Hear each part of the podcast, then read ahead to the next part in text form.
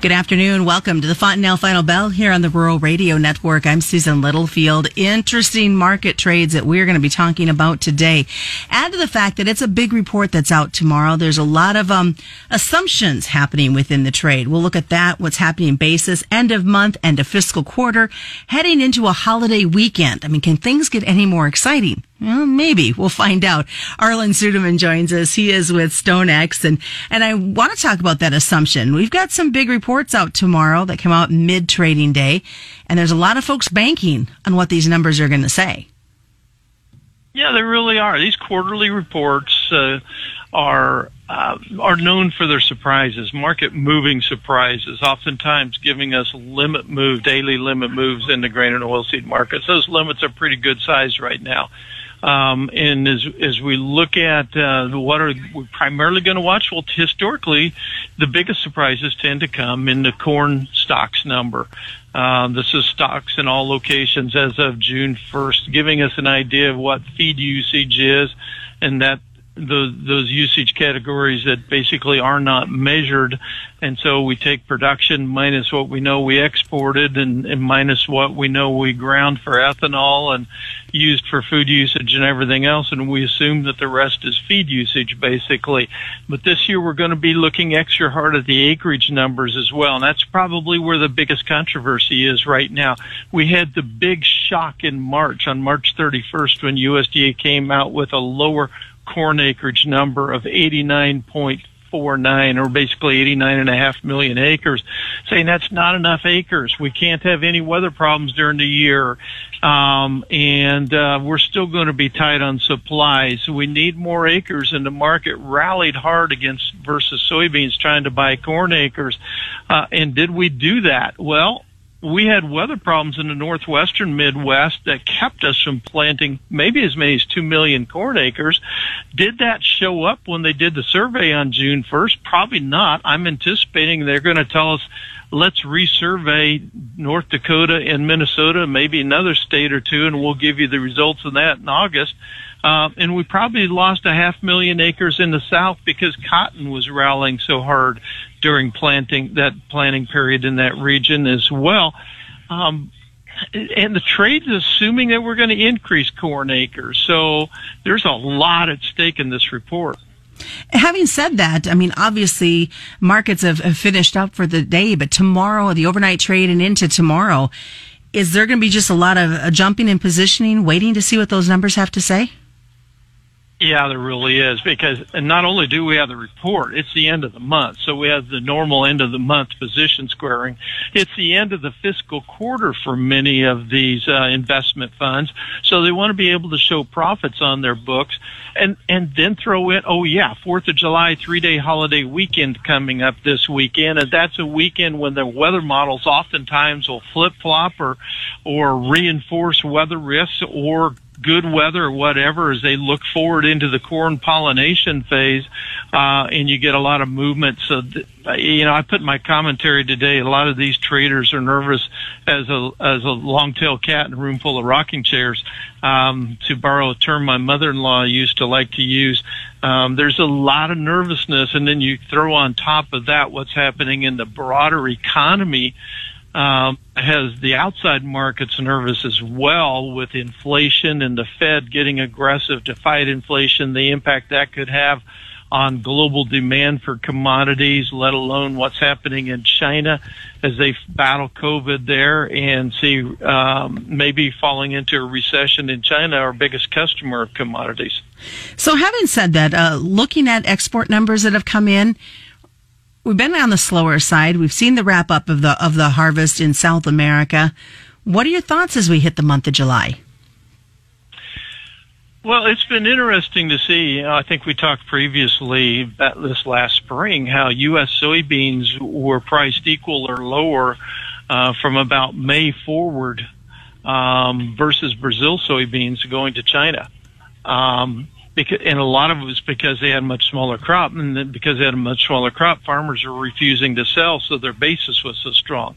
But as we've moved forward, farmers have gone ahead and they've sold. They said, well, maybe we better take these prices. U.S. might have a big crop. They got bigger acreage. And so the basis keeps falling and, and they've been moving those soybeans. They are ex- Brazil exported over 10 million uh, metric tons again this month. It looks like numbers are going to come at. And China, not wanting to take the high price soybeans, has been dumping beans out of their reserve in order to carry them through this time. Now, if we have a big crop, that's going to show paid off well for them and they can buy cheaper beans down the road to restock those reserves. If we end up with bad weather this summer and a short crop, then they're going to be chasing the market higher to rebuild those reserves. So they took a big gamble on that. Uh, so right now, China has about 60% of their August coverage or July coverage is, is met already. 60% of their August coverage, so they need to buy some more soybeans. They have virtually none of their September coverage done yet, just very little of that. So they're going to need to be buying some soybeans, and they're also starting to see some improved um, uh, margins, feeding margins for hogs. So the feed demand requirements are expected to go up in the last half of this year, especially in the fourth quarter. I might mention there was an article out recently about how China that their soy meal stocks have tripled since March, and that sounds so bearish. But when you look at it, their soy meal stocks were really small in March because Brazil's shipments got held up. They didn't have them to crush, and now yes, they've tripled, but they're at the five year average essentially. So, you know, it's not as bad as what some of the headlines say. All right. Well, we're going to talk more about that, China hogs and more when we come back. Stick around, folks. The second half of the Fontanelle Final Bell is just around the corner. We'll continue to look at some happenings on the grain complex and, of course, livestock as well as we continue on this Wednesday. It's the Fontanelle Final Bell on the Rural Radio Network. It's time for the Fontanelle feature. I'm Joe Gangwish with Fontanelle Hybrids. We caught up with new dealer Preston Smith from PJ Smith Seeds, who co-owns his business with his wife Jana in northeastern Phelps County. So Preston, tell us about how you got started. We got started with Fontanelle in part for the excellent products that we saw out in the field, but also because of the great people within the brand. Everyone is so supportive and will do anything to help you succeed as a dealer which in the end helps the customer succeed. Well, you did a lot of research. Tell us how you decided on Fontanelle. I really like the focus on Nebraska and, and, products that work locally. As I started to make contact, I just really felt at home with everybody that I met within the brand. And I know you hear the, the Fontanelle family get used a lot, but that's really what it is. It, it truly does feel like a family. If you'd like to join our Fontanelle family and become a dealer, just contact us from the website at fontanelle.com. RVN. Welcome back to the Fontanelle Final Bell here on the Rural Radio Network. I'm Susan Littlefield. Continuing our conversation this afternoon with Arlan Suderman. Of course, Arlan is with StoneX. We left for break. We were talking about China, their grain needs. And I know I've seen this story pop up a couple different times in the headlines, Arlan, and that's raising hogs in China. Many say it's still too expensive to do so. Does that lead to some possibilities for us, at least on the on the livestock side, but a downward trend maybe on the grain side? Well, we're seeing a corner turn there. Uh, of course, part of that has been uh, has been hinging on being able to come out of their COVID lockdowns, which are starting to do.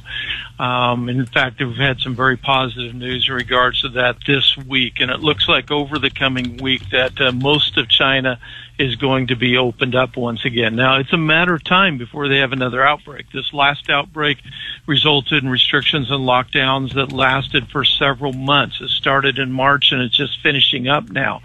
Um, so that continues to be a risk. And when they have the lockdowns, people eat at home. Their diet changes in, in China. They eat less protein, more of a starch based diet. Uh, and so that hurt demand. But overall, we are seeing a changing trend. Um, things are opening up. They're starting to get out again. They're starting to eat out again. Um, and uh, we're seeing improving feed margins for hogs. They're not fantastic, but the best they've been in many, many months, really since late last year, I believe. Um, and so if you look at what's happening in the industry, they're starting to hold pigs back to feed them out. We're anticipating that feed demand is going to increase, particularly as we get into September and later of this year. Um, and so we're cautiously optimistic it's going to happen. The question is how that's going to impact demand for U.S. soybeans. Um, and uh, that's going to kind of hinge somewhat on the size of our crop. If it looks like we're having um, return to hot dry in in July and in August, then we could see China kind of do some panic buying. They tend to chase the market, and we could see an increase in demand. If it looks like we're going to have a good crop, then we could see them really hold back, continue to depend upon their reserves to get them through, and then hoping to be able to buy more um, when prices are are lower, and that's a possibility. So I think it'll be a little bit of a gamble that they're going to be taking here to see how things play out. But overall, we do expect that feed demand to be improving here in the last quarter of this year. Before we uh, dive into the rest of the livestock, I wanted to jump back to, to the report tomorrow morning. Obviously, it's been an interesting growing season, not only from a winter wheat perspective, but from this spring wheat perspective. Do you see or could you possibly see some surprises in tomorrow's numbers? Yeah, I, I think from the wheat, the biggest surprise in this report will probably be on spring wheat, or at least the potential for the biggest surprise overall. There, there was a lot of spring wheat that was struggling to get planted. Um, farmers planted a lot of it late. A lot of the wheat should be heading now and is maybe only in maybe the the four leaf stage, so to speak. Um, so it's well behind normal. That kind of similar to the corn in the United States, all kind of pollinating at once. That's good if the weather's good when that happens. It's bad if it's not. Spring wheat's going to be in that same ballpark. Overall spring wheat conditions are have been hurting as a result of the lateness. That can change. That can improve if they get their rains and have t- cooperation from the temperatures as well. Um, but we're going to really have to watch that through the month of July into early August going forward. But the big debate is over how many of the spring wheat acres actually got planted. And like corn, that March number really shocked the trade at how small it was. And so the trade really doesn't want to believe that spring wheat acres are that small. Um, but then again, like corn, we know that some acres didn't get planted. How's that all going to balance out? And so those are the two crops that probably have the biggest potential for market impacting surprises. All right, onto the livestock side uh, to finish up with the with the cattle. How tight are the numbers in the north compared to the south? well, we've been seeing some amazing spreads in cash trade. Uh, uh, last week, I think, was the peak to this point of 137 in the South and 150 in Nebraska on a cash basis. So tremendous spread. A lot of that because of the um, tight supplies in the North and the freight problems and of availability of trucks to move and the high cost of fuel for moving it um, cattle to to take advantage of the arbitrage, which has really been made difficult. So, still waiting for this week to really get established. And numbers that have moved so far this week have, have been pretty small, um, but we anticipate that'll pick up considerably over the next couple days. All right, Arlan, what's the best way for folks to get a hold of you?